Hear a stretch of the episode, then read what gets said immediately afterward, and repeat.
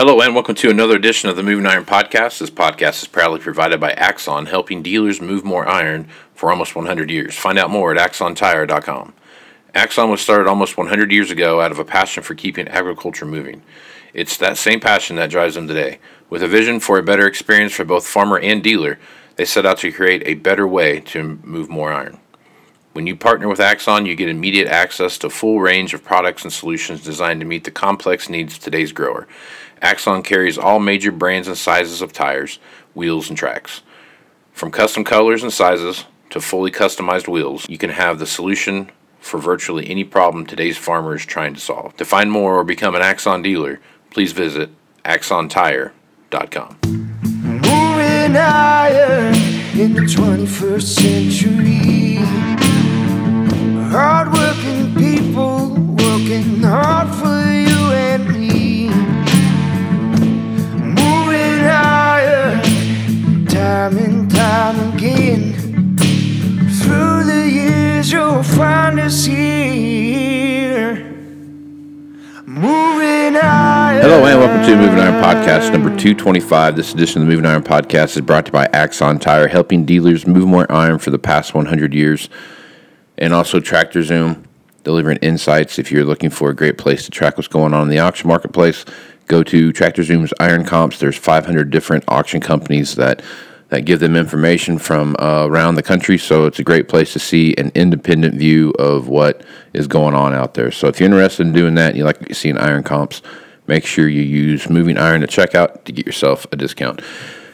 This week, I am pleasured to have Rich Posson to come back on. Rich is a, is a a mainstay here on the Moving Iron podcast. He's been around uh, the podcast now for almost almost three years now, and Rich has got a great view what's going on in the economy, and uh, I like to like to pick his brain and, and, see what's going on. So, Rich, how you been, bud?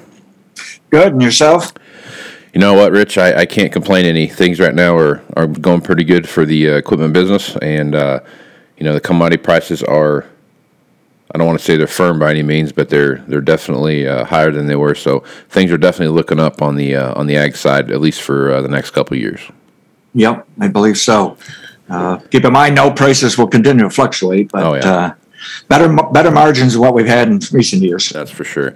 Rich also has a podcast called Critical uh, what's it, Critical Point podcast, and you know, Rich, why don't you talk about that a little bit and where people can find it? Yeah, and actually, I got a glad you mentioned it. I almost forgot. I, I got a new website that's right. met. It's meant for education, information. I have a bio on it. Has a few free things, and then it has a link to the site where you can get the actual podcasts. Where some are free and some are a premium service uh, for about twenty eight bucks a month or so. Uh, okay, the new site is criticalpointpod.com and check that out. It was still under development, so there's a few things we need to fix and clean up, and we'll always be changing and adding things. I've even put a little blog in, although I'm it's not going to be blogging every day about the markets. Uh, that's what my video podcast service is is for. Uh, now, if you want to go directly to the podcast site, you would go to to critical point dot podbean.com so those are the two websites, but check out that new one, especially for people who are unfamiliar with me. Uh, I try to explain what I've accomplished in a few decades here of uh, markets and economy and, and uh, what I plan to do uh, in the future with it. Hmm. Yeah, make sure you do. Rich has got a ton of information out there. Great place to go see what's going on. And, uh, I'll say his, his information and his um, analysis is, is pretty spot on. So make sure you go check out those websites. Um, Rich, let's let's talk about a few things here. So, Fed meeting last week. So let's just timestamp this. This is uh, August fifth as we're recording this podcast right here. A week ago, um, the Fed had their their annual quarterly meeting, and I don't know what you took from that, but I took a lot of either they're not telling us what they want us to know, or they don't know what they're doing. So I guess what are your thoughts on that last? Fed meeting, and, and what did you glean from that? Yeah, well, you, you, probably hit it right that it's a mixture of not know what they're doing and they're not going to tell us everything because right. there's a lot of people. First of all, they got one of the toughest jobs in the world. Oh, yeah. uh, it, it's very, very tricky to be playing with interest rates and inflation and try to keep everybody employed. It's it's a tough job, and uh, and I I think personally they've done very well. But I have a lot of friends who, boy, they would be the opposite of that opinion. Okay, so it depends how you think things should run. Uh, from that meeting, I felt like they were pretty much supportive of what they've been talking about all along. I I think they they're willing to let inflation run higher than in prior decades. We have switched from what I understand from my fellow economists that uh, dig into this sort of long term macroeconomic thing of where what is the direction of the country and economy. We've, we're switching from monetary policy to fiscal policy. And fiscal policy is more like what occurred in the 1950s, 1960s, on into the 1970s. And I think I've detected a pattern uh, related to inflation and how that works. You have rising inflation from 1950s into 1970s, and it got way too high and the system was ready to blow up on us. And we made every effort, uh, and that's why they that's why the Federal Reserve hired Paul Volcker uh, to come in there. He was an expert of how to kill inflation. And then we brought inflation down here from 1980 all the way till just now, basically. And it just looks like, yeah, I, have had an inflation forecast for some time now that really this decade and the next, we ought to see higher inflation. And lo and behold, I'm now seeing the talk of uh, these people that study the mechanics of how we're running the economy are saying we're moving to that fiscal fiscal policy. I think the Fed was just simply saying if they have to, they're going to wait to 2023 uh, to make sure the economy is growing. They'd like to be, they, they don't want to move too fast, though they're always going right. to move too slow. And that's why some people get upset with them, but they're willing to take that risk. And I think uh, it, it, it, seemed like last year or the year before, I kept thinking, you know, the Fed should be changing their talk. Well, they did. They basically said, hey, we're not going to target exactly 2% inflation. Uh, it's now going to be a formula, it's going to be an average, it's going to be a range. So I don't think they're really going to do anything uh, to, uh, with inflation up at 3%. It's going to have to stay up for quite a while. And uh, so, bottom line is to me, it supports what I'm looking at in general for the economy, economies, stock market, uh, commodities, all that sort of thing. Um, I will say I, I don't want to paint a picture of aggressive inflation, however. There's people out there saying, oh, this is like the 1970s. You're going to see your prices in the store go up 7% every single year, all year, all throughout the decade that that's way out of proportion in my opinion. I could be wrong, but I don't think so. Um, really, inflation averaged two and a half in the 1950s, maybe a little more in the 1960s. I can see it this decade running a little better than that. Uh, maybe somewheres between the 50s, 60s, and the 70s. I just don't see it like the 70s. And I'm very confident what I'm seeing right now in the commodity sector that it's supporting my opinion. We are seeing the highest inflation rate right now compared to next few years. I truly believe. I think we're around five percent right now. Maybe it can get to six or seven yet this year. But I think next year you'll see it down to three. Uh, I mean, I'm using two as well, but let's say three to maybe just a little under four, something like that. Now, what does that mean? Uh, because inflation rate means I should say, hey, inflation is going down. That's how you would normally uh, uh, categorize it or, or define it. But that's not true. If you're only going down to 3%, what it means is that the prices in the store are going up 3% on average. And so that means you're you're going to pay a higher price next year than this year. What I'm saying is the price increase is going to be slower. And I think we'll just see that kind of stall out. I think you've seen the big rush for this year. I don't think we're going to get another big rush for several years, maybe towards the end of the decade. But on average, we are going to see higher inflation what we've seen the last couple of decades. But here's the thing with commodities commodities don't have to go up with that rise in the store. In fact, they seldom have. All right. They, they're up briefly with it. And then you buy more supply, you work your prices down, but your input costs keep going up, the price in the store keeps going up, but not as fast. And I'm now seeing evidence on the commodity side that that forecast will work because commodities are part of that inflation equation. Now, even if commodities come down quite a bit, inflation will stay up because we're now seeing evidence of wages going up. Uh, businesses have to pay more if they want to keep their workers and get them back. And by the way, a lot of people want to blame the virus and, and government, everything on people not going back to work, and they want to blame unemployment. Uh, I didn't realize this to just uh, probably a month ago, uh, but there's statistics out there showing a lot of people went into early retirement uh, over this virus pandemic. So we've permanently lost some of the employed side. But there's no question about, and, and I think also we're, we're going to fix this whole idea of people not working because unemployment, it's pretty much run its course. And I think the economy is on a good, solid footing right now that, yeah, everybody should get back to work and they, they will. And, uh, but we're going to see that higher labor cost here for a while. And that's going to also help support uh, this, the inflation number, right? So, uh, so I think everything's on track with what I was anticipating here. The story might be different sometimes, uh, but that's what I always tell people. It's very difficult to get the story exactly right. and that's what I like when my modeling will kind of give me several different stories and give me a range, but then it'll say, okay, but the direction of a commodity market is up or down, and that's all there is to it. And I'll do the same thing for stock market and economy, that kind of thing.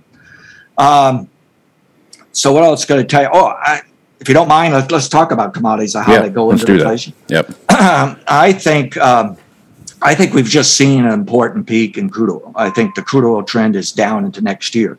I don't think it's going to drop dramatically. If it did, it would actually concern me. Maybe we got some economic problem, but I don't think that's going to occur. And I don't think it's going to upset like the stock market. Oh, crude has gone down. Does that mean poor demand? No, it's just going to be normal fluctuation within it's it's microeconomics. It's the oil business. It's not reflecting what's going on. Right at the moment, we actually have good gasoline demand. Uh, The demand's even uh, the usage right now, I believe, is back to 2019. So we've pretty much wiped out the virus recession. And by the way, I have some economic indicators that are saying the economy is now record large. The recession began and finished last year. And I'm very pleased of uh, some of my forecast was on top of that. Um, I am seeing several commodities I think have peaked long term. Uh, I'm still a bull on sugar. I own a sugar position. I'm up, I don't know, 30% or something. I didn't put any leverage on it, so it's just just as if I own a bag of sugar. Uh, the uh, I don't think it's going to top out the next year, but we may have seen the best run up on sugar. There, it could have some problems, I suppose, going forward. But I'm trying to give that some time in the next year. Coffee uh, has been shook up because of some complications in Brazil. Maybe Yeah. that's going higher into next year, but I, I I'm not that confident about either. Uh, cocoa has been stuck in the mud here all year long. Right. Maybe that finally wakes up for next year. But like cotton, for those of you uh, growing cotton in the South, um, I think a long term top was put back. I forget, I think it was March or something. I called it and I've been sweating it out. I've told people, you know, this cotton market can stay up near the high of the year. I may even have to wait to the end of this year into next year to get cotton down and prove me right. And so far, that's what's been going on. It's just been setting there. And this recovering demand is holding cotton up, but it's no longer sufficient to, to drive it to like a, uh, to a new high for the year. And I don't think it's going to. Um, if it's higher two months from now, uh, boy, I'll have to reevaluate. I, I'll have a problem. But I think eventually cotton comes down in next year. Uh, grain markets, I called a top in May, and I said I think it's the long-term top. But let's face it, you, you got July, you got tight supplies. Maybe we'll have to reevaluate. Maybe I'll have to say, oh, I was early.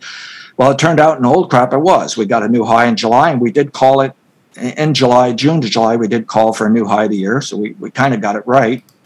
The interesting thing, if you look at new crop, corn, beans, um, the top is actually May still. So we called it within two days of the top, within a couple of days of the USDA report. Uh, I actually had people, I don't advise how much to sell. Uh, and, and I have a lot of brokers who follow me and market advisors, crop advisors. So, but it was interesting. I got a lot of emails saying, could you just tell us what would you do? How much would you sell if, if you're calling this important top in the grains? So in May, I said, I want 80 to 100% old crop sold. I want it wrapped up by July. I said I want uh, 60 to 100% new crop sold, which is very high for me. Uh, normally, I never sell more than 50% uh, ahead of a, of a harvest. But I, I'm pretty confident these prices are going to work lower uh, into next year. And so far, hey, I made money on the way up and I'm making money on the way down. I'm, I'm currently personally short uh, corn and soybeans. Uh, and I just want to give it a chance here to work lower in the next year. Now, I don't want to scare people uh, thinking, well, boy, he's really bearish. Th- th- This thing's going to drop a huge amount. I have considerably lower targets, but honestly, I think this inflation will provide some kind of support on the way down. I think we'll still maintain very good demand. But just because you have very good demand doesn't mean prices stay up or continue to go up. Uh, quite often, once you've had a bull run like we've had since last year, prices go down even even if the demand grows. Believe it or not, a lot of people don't get that, and that's how they make mistakes. Um, so I'm very convinced we're going to see the lower prices uh, coming. I don't know for sure how low, but uh, hey, I don't have a problem with December corn going back to five bucks or even four eighty into next year. All right, uh, but either. we'll see what we we'll see what we get out of this August USDA report. I mean, Yeah. uh, what is it? Last three reports have been very bearish, limit down days. I don't know with this one. um, You know, maybe everybody wants to bet on that kind of thing. They may be betting against it. Uh, we'll see what we get. But I guess what I want to tell people is just be careful. Don't become too bullish, too greedy here. Uh, you know, these are good prices. I mean, look at uh, next year's uh, December corn. Uh, about five bucks, and I'm Yeah. thinking, boy, it was only a year ago we were saying, boy, we'll sell some if we can even get 430. You Yeah. know, Yeah. big profits, big profits. I think the one thing that I'd like to see about these these prices right now is that high prices are, are great. Don't get me wrong, but I'm not. But when you start getting into that six and seven and eight dollar range for these for these you know corn, and you start looking at ten dollar wheat and all these different things, that that does as much damage as it does good. You know what I mean? So there's there's there's a lot of moving parts there to pay attention to, and I, and I think you're right. You know, having that that you know five dollar corn as a, as a long term projection that that's good for everybody. You know, that's Yeah. everybody makes money, but it's not so much money that you know food prices are going through the roof and, and all these different things that are there. One point I want to ask you to go a little further on is you're talking about the employment via COVID and those kind of things, and I've read lots of articles about companies making more investments into robotics and autonomous, you know, you know, whether it's warehousing and those kind of things. How do you think that's going to play into the long term employment um, picture? Uh, and as the Fed starts looking down the road here a little bit, if there are that many people have left the market and, and aren't going to come back, and you start replacing these people with robots and then people that are coming back into the market, how, how is that going to start playing out, do you think, Rich? Yeah, well, certainly it helps support that idea. And I've been concerned for a decade now that uh, uh, labor force is going to be fighting this for many, many decades to come. There's just going to be more and more robots and uh, and more and more high level automation, even if it doesn't look like a robot. Right. It's some kind of machine that's doing something right. And labor force has to continue to educate itself and try to move up and be able to, uh, you know, at least supervise that kind of equipment. And but there's this is why we need to continue to innovate. We need to create new products so we can start new businesses to in order to move those people out of those jobs into something different. And, and this has been the story in the U.S. and the U.S. has done it better than anybody in the world, in my opinion, for 100 some years. Um, but it is uh, you could you can argue yeah labor force des- deserved to get a pay raise and they're finally getting it but you can also see if i'm an executive manager of a company i'm saying yeah well suddenly that robot looks a little uh, more affordable right now Right. so, Well, yeah. I mean, I You went, I went to McDonald's the other day to get a get a cup of coffee uh, as I was passing to a small town, and I hadn't been to McDonald's in years. I'd been a long time, and there's a kiosk you had to order from. Like you, you know, you filled tapped in what you wanted, and then you went out and you paid there, and then you just went to the counter and got your cup of coffee, and you left. I couldn't believe that. I mean, there was it almost to the point where they need a human being in there to to really make the thing happen. So, I guess as he's this talk for uh, you know like uh, universal you know uh, what they call that uh, universal uh, uh, standard wage type of thing, fifteen dollar you know federal um, minimum wage type of thing. That could drive a lot more of this into the economy where there's going to be more people that are unemployed that may or may not be skilled labor um, just because of a robot took their job. yeah it's a two-edged sword It is. Uh, It really you is. could see where robots could actually destroy our economy. Uh, it's kind of like Henry Ford's idea that hey, if you don't people pay people enough, then you they're not going to afford his car, right? Right. And and that's that's a true economic, and that's where robots could backfire on us. On the other hand, if we could somehow figure out to do it correctly, and we don't beat up on one another, we could be creating heaven on earth where we don't have to work and we get a paycheck, and the robot's doing the work for us, right? A- that'd be an awesome situation, wouldn't it? yes, it would. Have a lot more time to goof off, that's right. a lot more hobbies. Yeah. All right, so let's talk about one other thing you talked about in that uh, first opening uh, question there.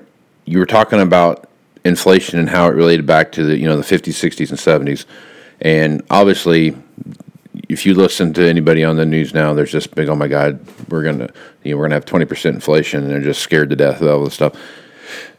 Why don't you think we could have inflation like we saw in the 70s? With I mean the amount of money that we've printed, I mean, there's a lot of a lot of a lot of supply out there. So I guess what's in your opinion, what's stopping it from from really just taking off and going?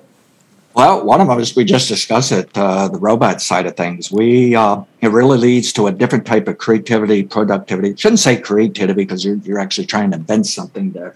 Uh, productivity means you make something, you do business, and you can just see our productive our productivity is aggressive. Some people think it's slowing down in coming years here. Uh, I'm not concerned about that. It's it's high enough level, even if it slows down, it's still going to be high enough level. That's very difficult for people to get out there and truly pound the desk and say, "Pay me more, pay me more." My, my costs are going up in the store. You've got to pay me more. So it's going to be difficult to, even though I think wages will go higher in the next decade. I just don't think they're going to go high as high, or I should say, as fast as what they did by going into the 1970s. And it's just going to be difficult for them. And that's going to limit how high inflation will go. Same thing for commodities and all of our inputs. You can just see today we can just crank up production so fast, uh, you know, uh, around the world. It's not just the U.S. anymore. If someone says to me, "Hey, six dollar corn would have bought a huge amount of additional corn production," but you know what? We're at our limits. You're not going to you're not going to do that. Well, maybe, but you go look at Brazil. Heck, they want to. They increase production another fifty percent if they want. Oh, they gotta do sure. plow- All they got to do is plow their pastures under. They Yeah. don't even have to cut down any more trees. So you know you could just see it's going to be difficult to really continue to push commodity prices higher over the next few decades along with inflation, and that's that's actually going to help temper and hold back this inflation. So productivity. Uh, the mechanics of, of just how we're running our economy, uh, the the machinery, if you will, of how it's really working there. It's just difficult to get it up there more than ever. I think it is going up anyways, but I just don't think uh, if people really believe that we deserve to see a 1970s thing, uh, it may be here as soon as next decade. I would actually be short for a super cycle. It really should be like two decade away. In other words, this is the 50s, next decade 60s, then finally the 70s. I will admit my model saying this could be one of the fastest rise uh, to get from low inflation to high inflation. It, may take just two decades, but again, that still means we got a decade away here. Uh, before things get out of hand of getting really high inflation. And it may get out of hand. The, the Fed may be on this new fiscal policy, but they may find out it does get away from eventually. But I don't think it's really going to do it this decade. It's just going to be too hard uh, to push it up there and hold it. There's too much competition. I mean, right the moment these companies are raising their prices faster than inflation, actually, and then that's raising it even more in the stores, they're making a buck out of this, unfortunately. They really shouldn't be doing that, but that's how we've done it for decades. Uh, the businesses say, hey, my costs are going up, and so I got to raise my price to you, but they put a little extra in for themselves. Well, helps with the stock market, uh, helps with investors and high end people working in those companies, but costs you more, and you and I more at the store too, you know. Yep. Uh, but in a few years, those companies will find it's difficult to do that. They won't be able to pass that on uh, for themselves like that, and uh, they'll they'll ease things back on that. So I, I'm with the group saying more inflation's coming. I'm just not. I just don't see this scary explosion thing here. It's just not set up for it yet, but it may be here next decade. Okay. I'm willing to put. I'm willing to consider that. Okay. So let's talk about what the market right now. The, you know, we've come off this post, I don't say post COVID expansion of the economy where everything's opened back up, and we've got that's what's driving a lot of this inflation that we see right now. You know, we're you know we've talked about that in past podcasts about how you know as as things start to expand and, and more people are out doing things, prices are going to go up because demand's going up, so on and so forth. I mean, that's that's part of this you know, demand, you know, inflationary demand that we see coming right now. But let's talk about what your thoughts are moving into um, the fall and winter of 2022, uh, fall of 21, 22, uh, as this new COVID variant has uh, kind of reared its head up here a little bit. What's your thoughts on that, and how do you think, if anything, that's going to affect the overall economy that we see happen right now around the world? Yeah, I'm glad, I'm glad you brought up the point on uh, this COVID also caused some of this inflation, and you, sometimes you get a bounce right out of a recession for inflation. So some of this is normal, and then some of it's uh, not normal and related to the virus recession on top of it. Uh, looking out later this year.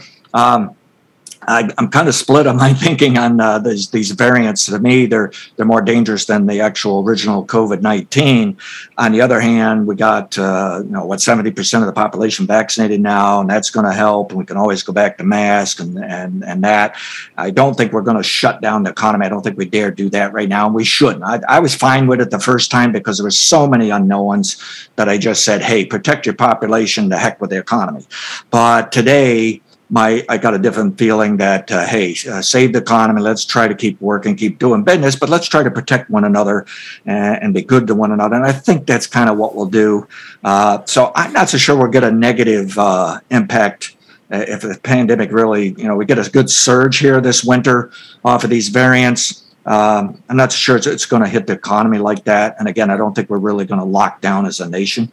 Um, I'm, I'm fine with the government setting some level. We're saying, hey, this is getting bad enough where we do need to lock down.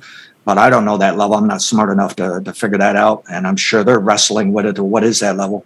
So my guess is that we're not going to get the negative impact in the economy uh, like we did the last time around, uh, but it's certainly going to have some impact. You're going to concern people. You're going to have people wanting to stay home again, things like that. Right the moment, I, I think we're going to get through this better than last time. And so I'm not dialing in that much of negativity on it, but it's it's going to be there. It should be a concern. We should all be concerned that uh, you know you can still get it even if you're vaccinated. So right, yeah, exactly, exactly. Yeah. yeah, skate. Well, let's let's expand that a little bit because if you if you listen to the news, you start hearing stuff, and you know like you've heard talk about France wanting to shut back down, and Italy's talked about shutting back down, and none, neither one of them done it yet. But I mean, they're they're they're floating that out there as an idea. Let's just say that half of Europe shuts down and goes back into full full blown lockdown.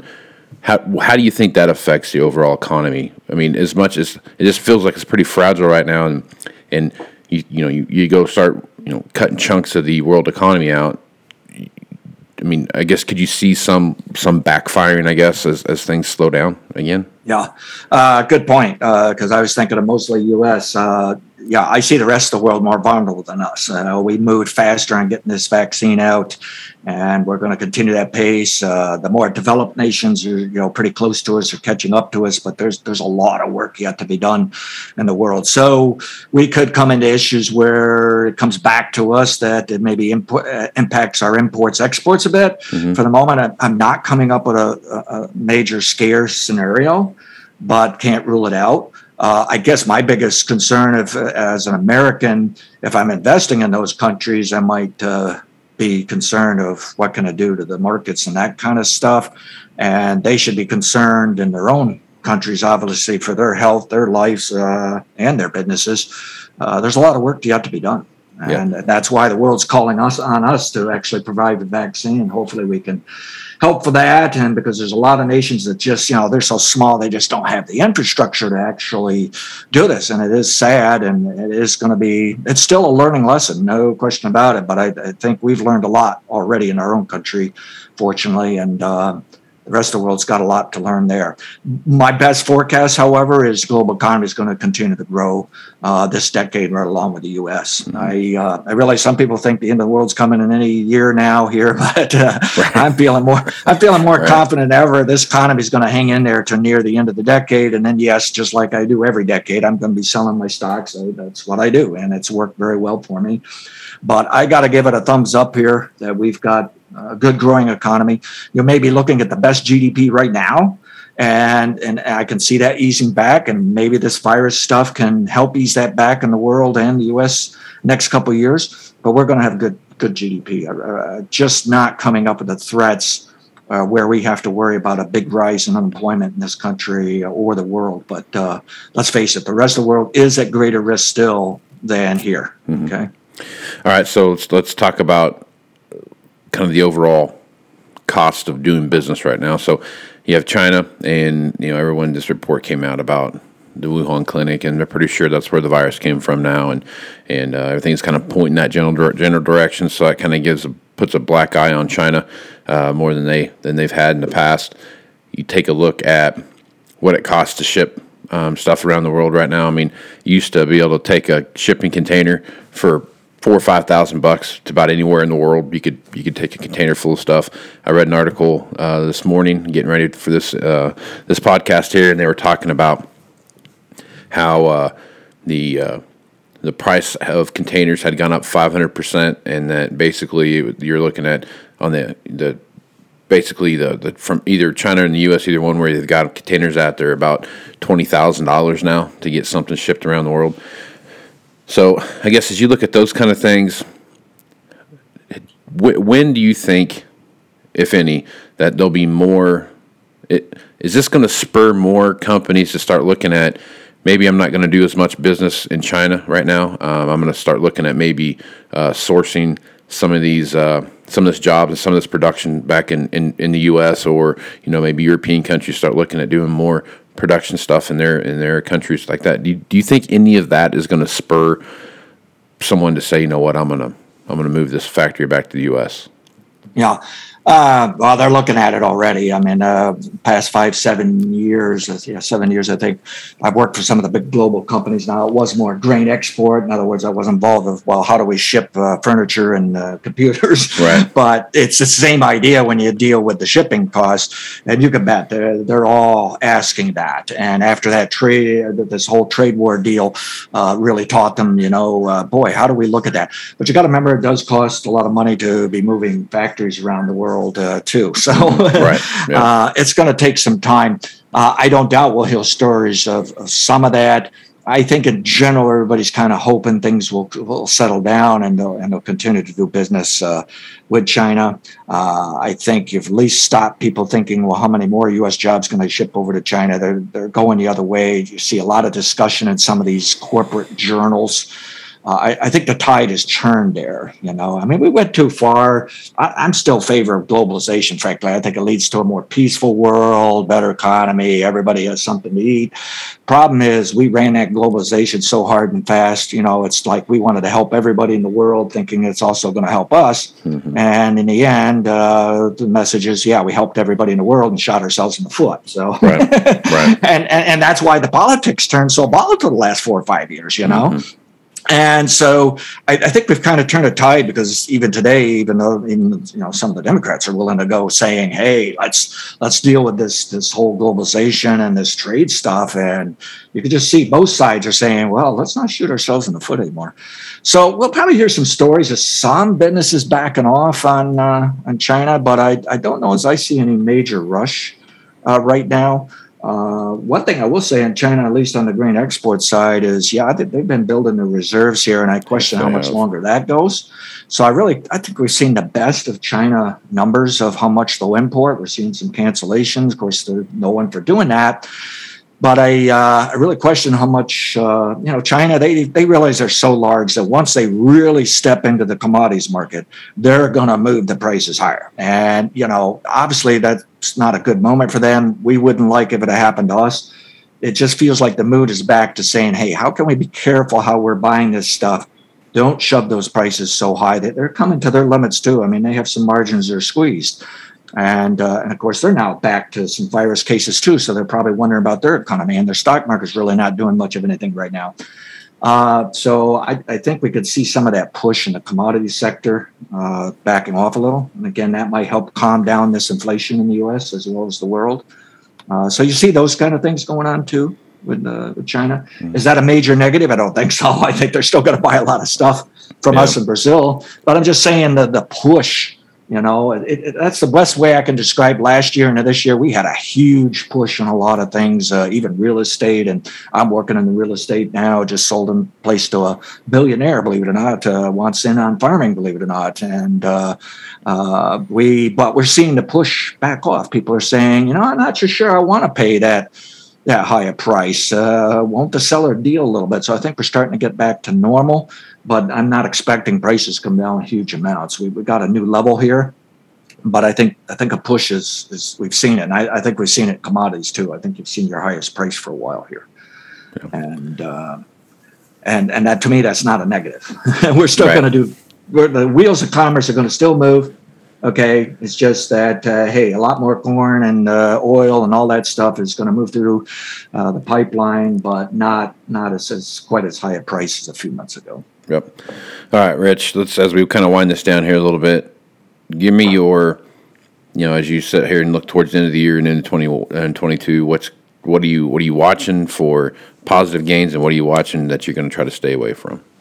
Yeah. Uh, hey, let's uh, first start with the stock market. I think it's going higher in November. My model's saying it'll take that long for some major groups of people who I think really run the stock market, control it. That doesn't mean they know they're doing it. They probably don't, but I'm just saying it's my observation that that's what they're doing.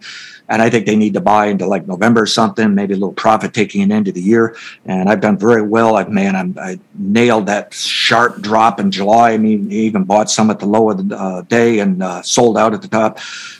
and I'm up like uh, well, depending on my program, I'm up 73 percent to to 200 percent here last year into this year. So we're working very well, and I think we got more to go in the stock market next year. However, I want to watch out for at least a 10 percent drop in the stock market. So we'll want to stay on top of that. Uh, again, some of these inflation or uh, commodities might stay firm into the end of the year and then down next. Uh, I but I think the grains have already topped. I think quite a few of them have. Again, sugar might go higher into early next year and then down, things like that. Uh, so uh, not I don't want to be overly negative to commodities going into year end, but I, I definitely see uh, lower commodities uh, next year. I think the inflation, if we haven't seen the highest number, we're probably going to get it just the next two or three months. I think this whole supply chain, as far as manufacturing, is just going to continue to get back to, to normal here. I think we'll have it by the first quarter of uh, uh next uh, year, uh, if not by the, the, end of this year. So I, I think we're getting some things back to normal here. And so those are some of the things I'm watching to see. Hey, is it not quite working out the way I'm in? Do I have to adjust my price forecast and things like that? Um, let me th- quickly throw in on the weather side. People knowing for me for years now of having these ranges of when we should have a crop problem. I've said 2021 to 2024 and I kind of felt like 21, 23, if I had to get more, try to be more precise fortunately, in uh, around February, March, I started to say, I don't think we're going to get it this year. And then by May, when I called that long term top, and, the, and at least for the new crop markets, I said, I'm very convinced this is not a crop problem year. It is for Western Iowa, it is regionally, but not for the nation, uh, not for corn and soybeans. Obviously, it is for wheat. That's a entirely different story because the whole West U.S. has had drought issues. But um, I, I, think we want to dial in the possibility of a good crop next year and a decent crop this year. Uh, I think I think I got to wait to 2023 for that crop. But we, we will see. I, I see these commodities or grains going lower into spring, early summer, and then we're either get a weather scare and a good crop and down into harvest, or we're going to find out, you know what, we did get a crop problem 22. I, am willing to leave next year on the table.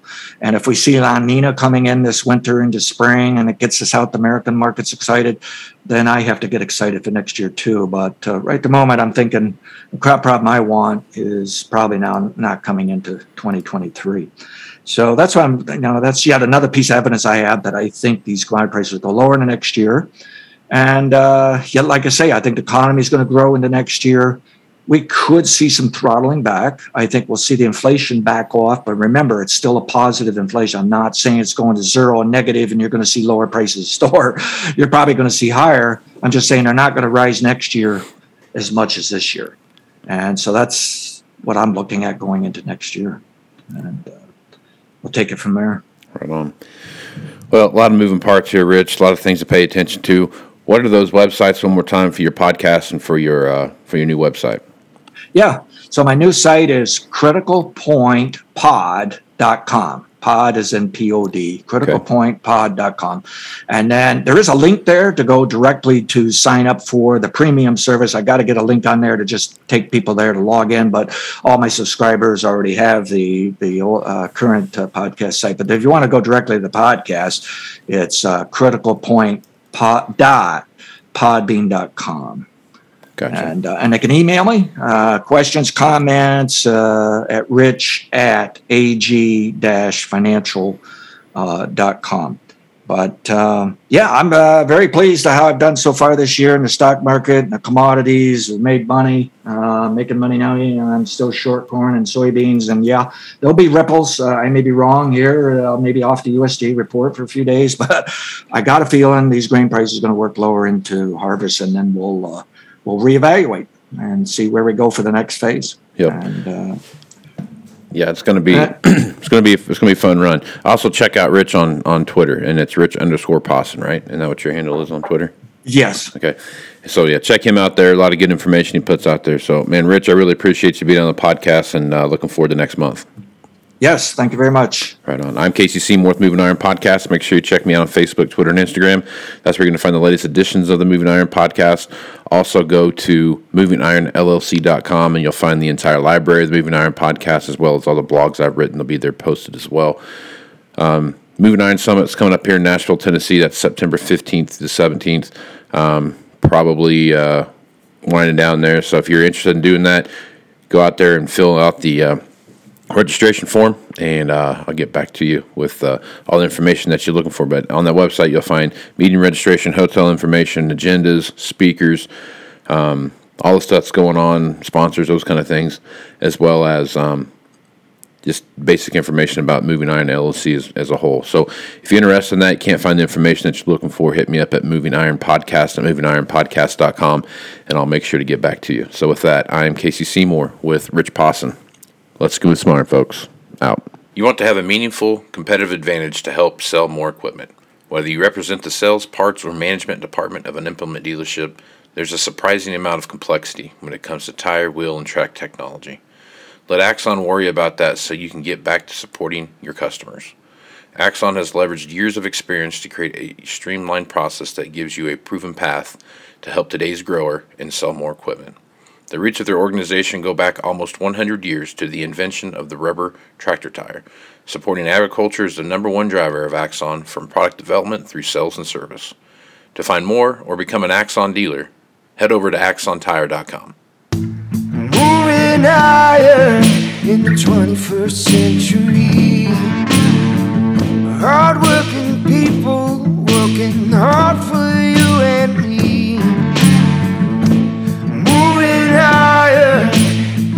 time and time again. Through the years, you'll find us here, moving iron.